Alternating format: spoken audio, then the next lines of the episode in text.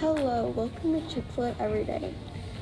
I'm your host, Molly Hubenak, and your co host, Malin Tilly.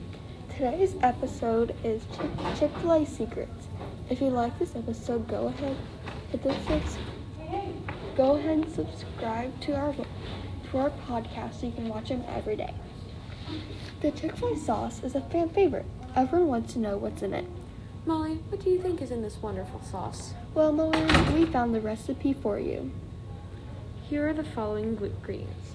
By Sabrina Snyder, the Chick fil A copycat sauce includes 1 tablespoon of Dijon mustard, 1 fourth a cup of honey, 2 tablespoons of yellow mustard, 1 fourth a cup of barbecue sauce, 1 tablespoon of lemon juice, and half a cup of mayo. It's easy and simple.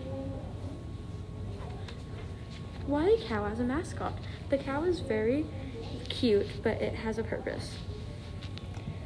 The workers at Chick fil A, they didn't want to use a lot of meat in their food, so they make all of their food with chicken.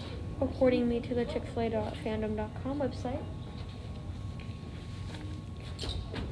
Everyone loves the Chick fil A lemonade. We did we did some research and we found a way to make it at home. here are the following ingredients. By Katie Moseman at recipeforperfection.com. Fresh sun-kissed lemon juice, cane sugar, and water. So simple with three ingredients. This podcast is sponsored by the coldest water bottle.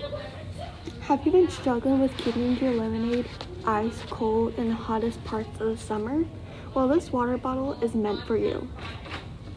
This water bottle keeps your le- lemonade ice cold during the hottest parts of the summer. You know what they say when life gives you lemons. make lemonade. If you like this episode, go ahead and subscribe to our podcast. We post every day and every week. Thank you for watching. Goodbye. Bye.